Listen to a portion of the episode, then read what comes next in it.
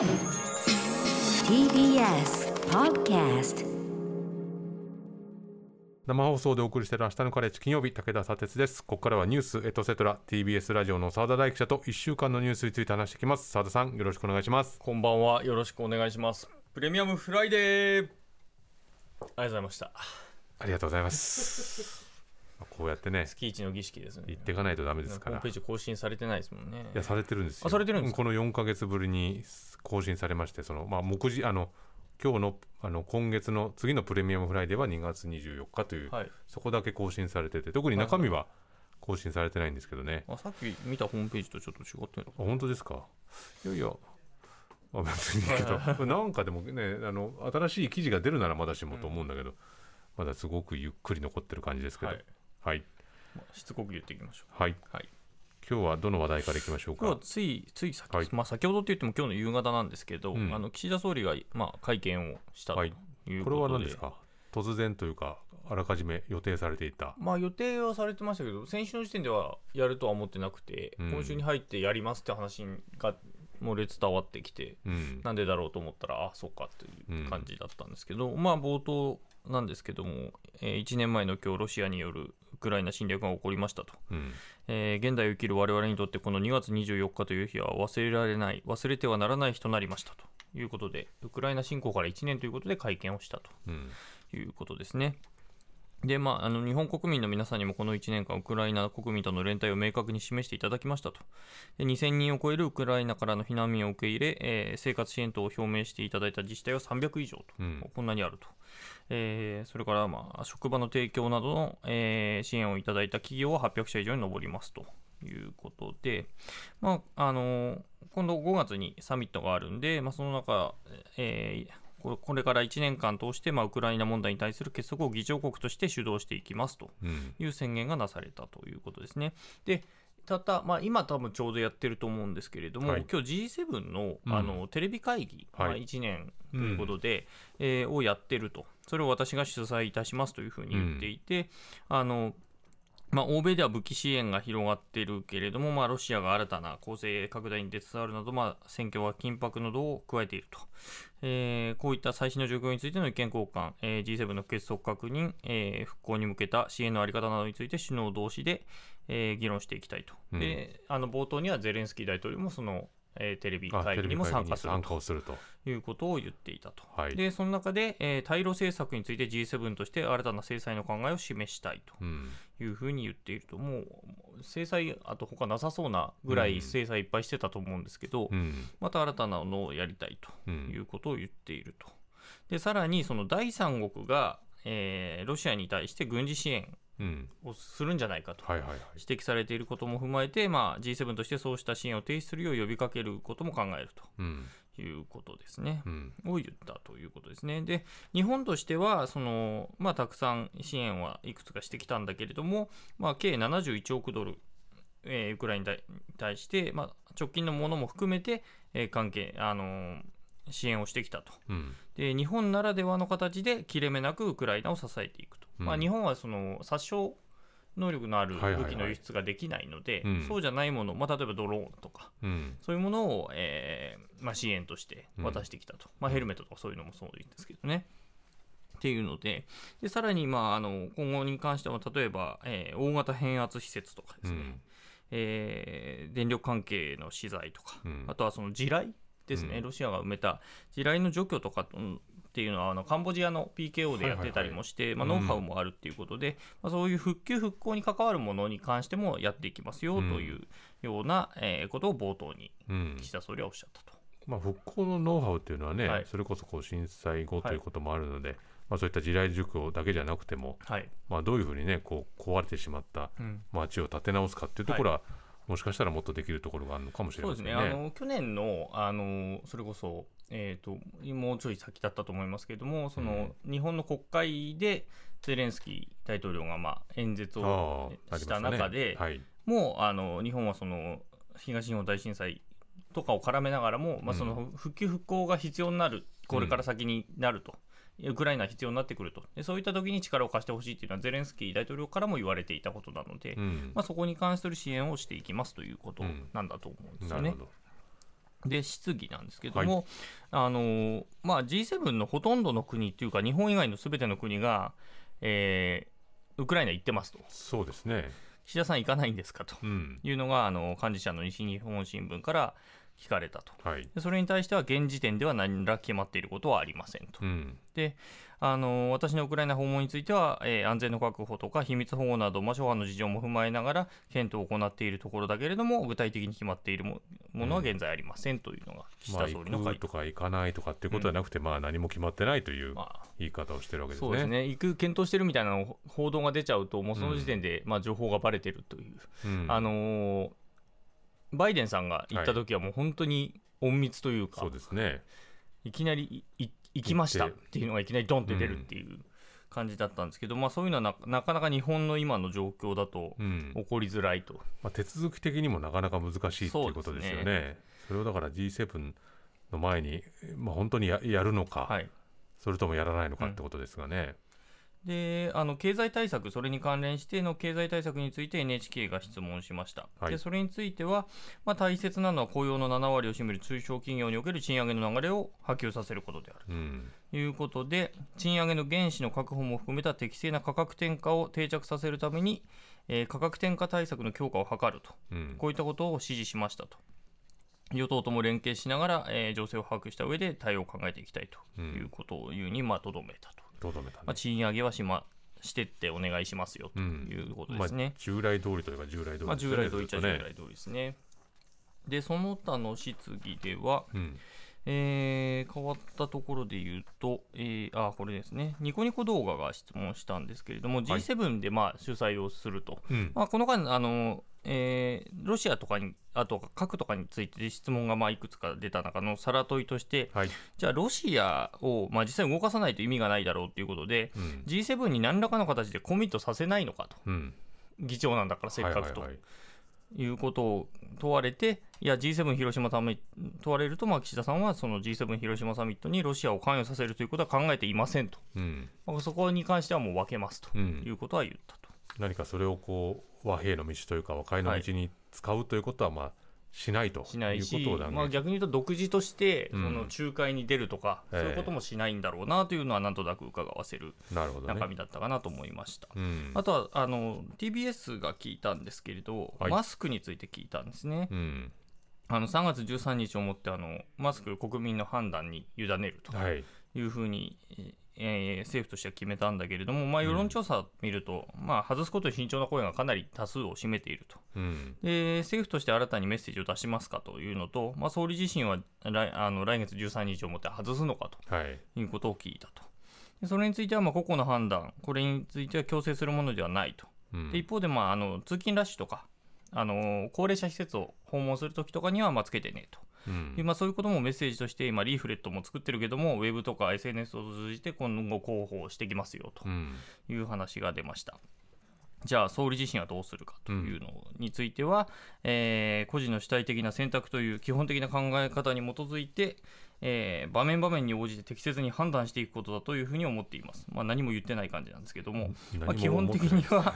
マスクの着脱は、えー奨励される場面を、えーえー除いて、えーマスクを外して過ごす機会が増えることになると。なんかすごい遠回しの告知だけどね。まあ、つけちゃいあのつけてほしいところではつけるけど、そうじゃないときは基本外すっていうニュアンスと受け取りますよね。まあまあそれは本当にね、うん。まあ、今僕なんかも花粉症だし、はい。まあそれぞれの事情というかそれぞれの考え方があるんで、はい。なんかパキッとここで丸×っていうことではなくて、人それぞれに事情があるっていうことをまず考えないといけないですよね。本当にあの、まあ、メディアもそうなんですけど、ん。マスクの質問みんな好きだなっていうかそうですね。国会でも本当みんなよく聞くなっていう、まあ国会議員の中でもね、うん。そういうふうにもう直ちにもう与野党問わずなんでですよね。うん。うん。なんかそれってそこでがまたこうなんか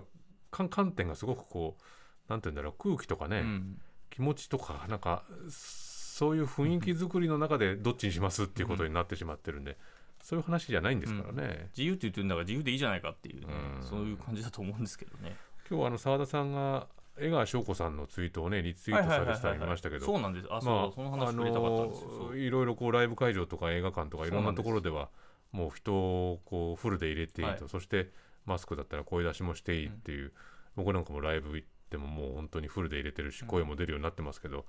どうもあの記者会見の場がソーシャルディスタンスもディスタンスでやたらと人が入れないと、そうなんです。でこれ30人弱ぐらいだとまあ思います、コロナ禍になってああいうふうに人数が制限されて、そうです。一応これは私入れてました。そうですよね。はい。だからそれがこうこういう段階になってきたらもっとたくさん入れてはいはいはいっていうふうになっていいと思うんですけど、あれならないんですね。ならないですね。あれ、うん。だからあれだ誰が聞くかなと思ったんですけど、ええ。まあ、聞きそうな人に当たらなかった。多分江川さんそれ聞こうとしたんじゃないかとちょっとか勝手に思ってるんですけど。ああなるほど。もうこれないつまでこの状況なんですかと、うん。ね、当然たくさん入れるべきですよね。そうなんです、うん。そしたら私も入れるんでねいよいよ。そうですよねいよいよ。3年ぐらい入れてないんですよね。3年ぶりの復帰になるわけだけど、はい。安倍さんでしたからねまだ当時総理は、うん。はいでも今今いろんな政治の場のいろんな会議の映像なんか見てても、うん。当然フフルでギシギシに入ってやってるわけなんで、あそこの場だけ記者が人数入れないっていうのはすごく違和感がありますよね。やばいます、うん、だからまあ多分少なくともだからね3月13日になったらうん、いいんでしょっていうね。そうですよね。それがキープされたら非常に変な話だ変なから、話ですよね。そこはどうなるのかっていうところはちょっと見ておきたいですね。はいで今週ですけども、まあ、予算委員会がまあずっとやってますけども、うん。はい。あもう大体衆議院に関してはそろそろ大詰めになってまして、うん、あの月曜日、火曜日は分科会っていうあの1日でいくつもの予算委員会が開かれるというはい。分科会、まあ、うん分かれるんですね、うん。あの各省庁ごとに。でっていうのがあって、まあ、もうそれが始まな出るともうほぼほぼ、えー予算通過になるかなと。にだなりだすと採決が近づいているっていうまあシグナルなんですけれど、なうんえー、と水曜日にはあの総理入りの集中審議という、まあ、テレビ中継もあるやつですね。が開かれました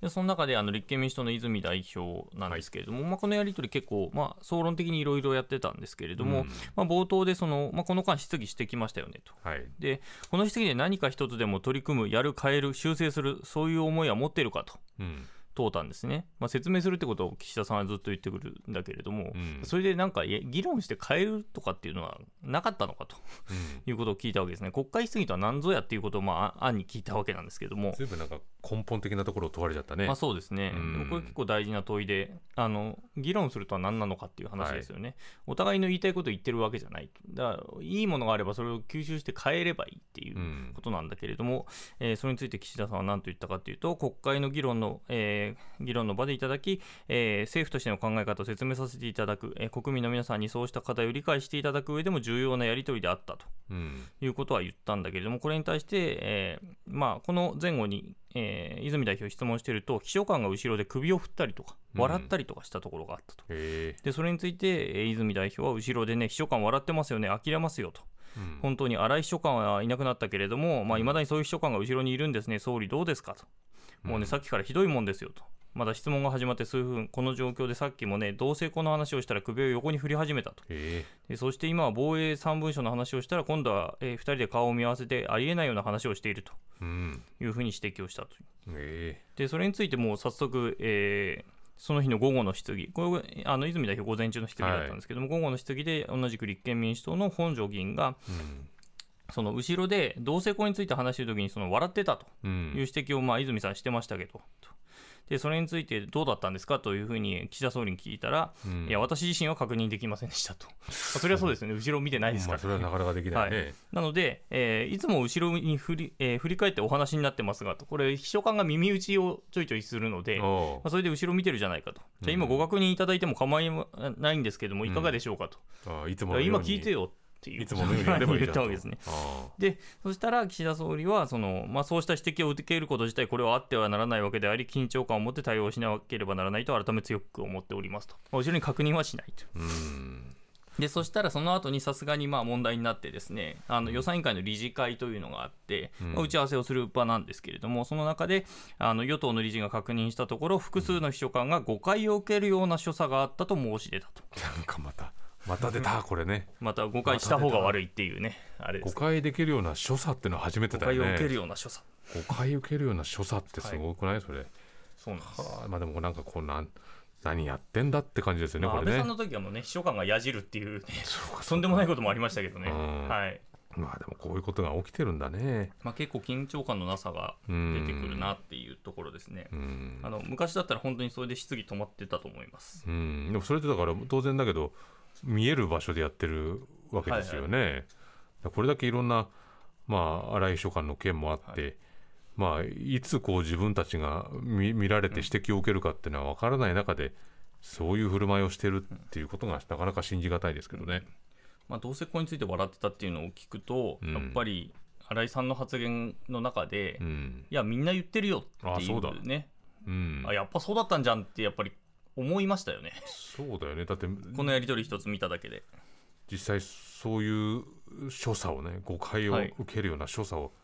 見せちゃってるわけですもんね。あ事実だったんじゃんってちょっと思っちゃいますね、何を話してたかわからないけれど、はい。でまあ質疑に戻るとその泉氏はさらにあの児童手当のあはい。の所得制限についてなんですけども、うん。まあ、与党の皆さんだって茂木幹事長だって公明党だって賛成なんじゃないですか総理と。うん。で反対じゃないですよねつでこの後反対じゃないっていうのを5回繰り返した後でみんな賛成ですと。うん。で2月からやりませんかと問うたんですけれども、はい。岸田総理は、まあ、一つの政策だけでこの子ども子育て政策これを全体を論じることはできないということを再三申し上げていると。で政策パッケージで示すことこそこうした子ども子育て政策を考える上で大事だと。うん。で個々の政策、この中身、えーこれだけで子ども政策を論じてしまうということはあってはならないというのは基本であったとうん。いうふうに言って、まあ、事実上受けなかったと。うんまあちょっと質問からそらしてるって感じはありますそうですね。ね。で、さら、えーまた泉氏はですね、この、えー総理改めてこの子育て予算、これ先週ちょっと取り上げた、あの同じく立憲民主党の馬場議員とのやり取りなんですけれども、うんこの倍増っていうのは何を指しているのかといううん問題ですね。これ明らかに言ってくださいと。前回の答弁だと、えー家族関係社会支出は2020年度の段階で GDP 比2%を実現しています。うんそしてそれをさらに倍増しようと、えーではないかということを申し上げていると岸田総理は言っていると。うんでこう言ってるんですよというふうに問うと、いや今まで岸田総理は今までの予算に子ども子育て予算を倍増させるわけですから決して防衛力と比べても見劣りしないということを申し上げているとうん。言っていてこれ答えてないと。うん。このそれってなんだっていうのを聞いてるわけですね、はいはいはい。あの泉さんは。具体的にこの答え指示後の問題です、ええ。それこそあの テストで出たらこれそれとは何ですかって言ってうん。これをちゃんと答えさせる、これは多分この文脈で言ったら、うん。え家族関係社会支出っていうのが多分答えになるっていう日本語の問題だと思いますけども、うん。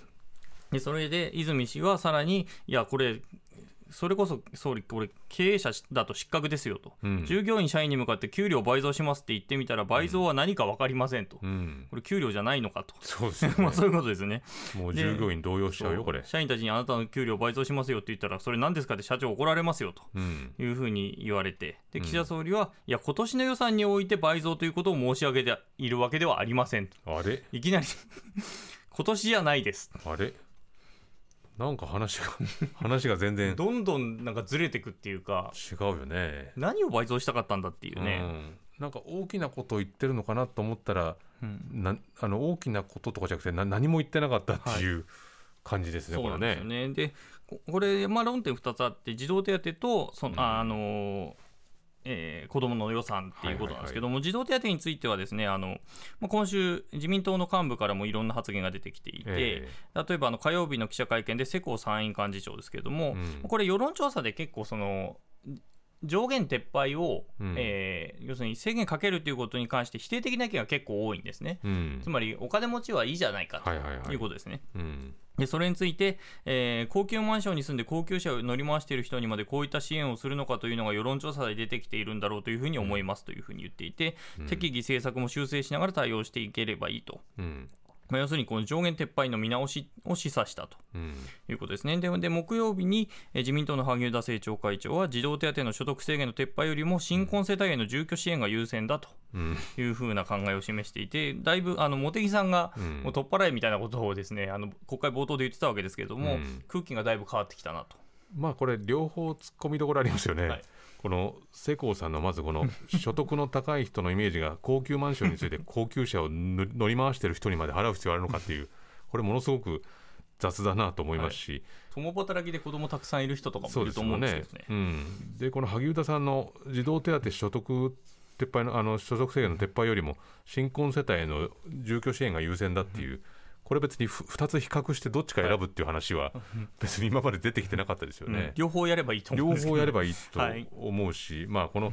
子育て支援についてこのね、新婚世帯の住居支援が優先っていうのはこれで住居支援どういう人たちを優先するかってことを考えたら、これ別に新婚世帯だけじゃなくて、ね、別にこう一人で子供育ててる方とか、まあ、いろんな方の、まあ、住居支援ってことを考えなくちゃいけないんで、この比較が生じてくるのもどうなのかなと思いましたが。そうです。はい、そう思います。シングルで3人とか5人とか育ててる人だっているでしょうしね、ねうん、もちろん1人だからダメってこともないし。ないし、うん、うん、別に新婚苦しい人にはみんな支援してたらね、うん、幸せになると思うんですけどね。新婚世帯だからといって別にお子さんが生まれるというわけではないですからね、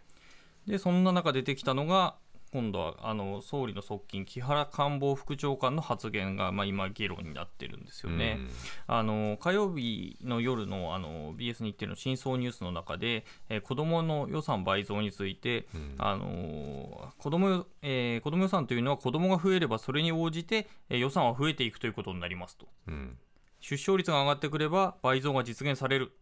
効果がなければいつまでたってもできないと発言したとで子供が増えれば結果的に予算は倍増するっていうことを言っていて、うん、まあそれみんな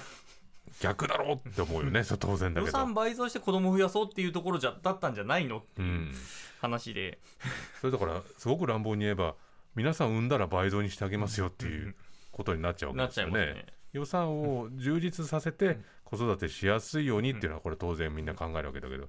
そうじゃないんだ。じゃないっていう。これみんなずっこけましたよね。ね。で松野官房長官今日の記者会見で問われて、まあ、発言全体としてこれまでの政府の説明と齟齬があるとは考えていませんと。そうなんだ。とフォローしたんですけれども、うん、あの立憲民主党泉代表今日の記者会見で、えーまあ、へんてこな倍増論まで出てきているということで、うん、えー、本当にこの後に及んで政府中枢の中で、えー、子ども子育て予算に対する考え方というのは非常にレベルの低い考え方になっていると批判という。うん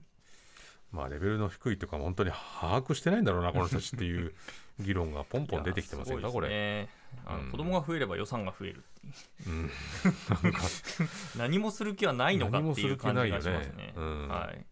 でその他のまのやり取りでまあ注目がいくつかあって、えー、立憲民主党の現場議員なんですけども、あの防衛予算増えましたよねと、はい、で防衛装備品増やして防衛費も上げて、まあ、ただその規模を25万人程度の人員で本当に賄えるのかということだと。うん、これ自衛隊の人数ですね、はい、で GDP2% にするとインドを抜いて防衛費の比較で言えば世界3位の規模になると、うん、これは言われてきてます、そうですね、でちなみにそのインドが300万人いますと軍人が、軍人が、はい、中国でも250万人。アメリカも140万人の兵力があって、それぐらいの防衛費になっていると、日本だけ25万人ですけど比べて。確かにそれ考えたことなかったな。確かにその、えー、そして今あの自衛官ってなり手が今減っていてそれがすごく問題になってるんですよね。で今週その対策するっていう会議も開くぐらいになってるじゃあこの防衛費に合う人数をどうやって作り出すんだっていうことになると、はい。でそれに対して浜田防衛大臣は、えー、省人化、無人化装備の、えー、導入の加速によって、えー、所要人員の削減などの取り組みを推進して、えー、現在の自衛官の想定数を維持したまま、えー、最適配分をすることで、えー、人数増に、えー、対応していきたいということで、うん、まあ、人を、えー、今いるところでやれることをにかかってた人数を減らすことによってその他のところに人を作り出すっていうことを案に言ってるっていうことなんですよね、うん、今いる人でまあ基本的にはやりくりしますってことだと思うんですけども、うん、で現場議員は続けてこれ逆に言うと人足らないということで徴兵制度につながるんじゃないのっていうのも聞いていて、うん、岸田総理はまず徴兵制等は考えることはありませんと一応否定ということでしたね、まあでも確かにこの防衛費とこの人数の規模っていうのがまあ、これ達成させたらかなりずれてくる、まあ、ずれてくるというかこうバランスとしては他国と比べてもおかしなことになる。でしかも自衛隊のなり手がいない、ってなるとどうするんでしょうね。っていうところですね。あとは、ね、その既存のその弊社とか、今使ってるものの老朽化がひどいって話はこの間ずっと国会質疑では実はされていて、はいはい、でそれに対してちゃんと予算使えよっていう話も一方であるんですよね、うん、新しいもの買うとか整備するっていうことだけじゃなくて今あるものをしっかりあの直すなり買い替えるなりっていうことをしないといけないよねっていう話は出ていると、うん、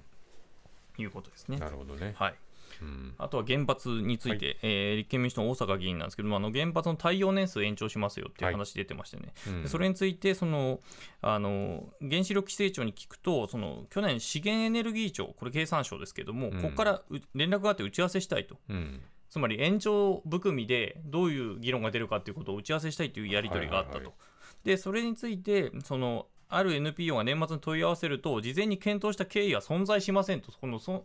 やり取り自体を否定してある。うん。こそんなことはなかったと。そんなことはなかったと。うん。いうふうに電話回答したって言ってますけど、って言ってええ岸田総理はそれは承知してませんと。うん。で大阪さんはさらに続けてそれ記録残ってますかとうん。聞きましたね。そしたら規制庁の、えー金子次長、えーごご指摘の7回の記録、これ7回やってたんですって、やり取りを。うん。でにつきましては、その当時まだ記録をつけるような運用をしてございませんでしたので、面談の記録等については文書としては残ってございません。うん。その後はつけるようにしました。え。その7回だけ残ってません。えいやこれもう隠す気が隠すんだこれは。まあでもこれお結構大きな問題ですよね。あらかじめこのまあ原発する側とおの願いする側で、まあ、やり取りをしてたこういう話にしまこういう話にしませんかっていうのをあらかじめ言ってたっていうところのやり取りのデータがないと、ない。もう隠す気満々でございますね。澤田さん今週もありがとうございました、はい。えーこの後放送終了後には YouTube でアフタートークの配信もあります。そこでも澤田さんと話しますのでラジオでお聞きの方もぜひ終了後 YouTube ご覧になってください。以上ニュースエトセトラでした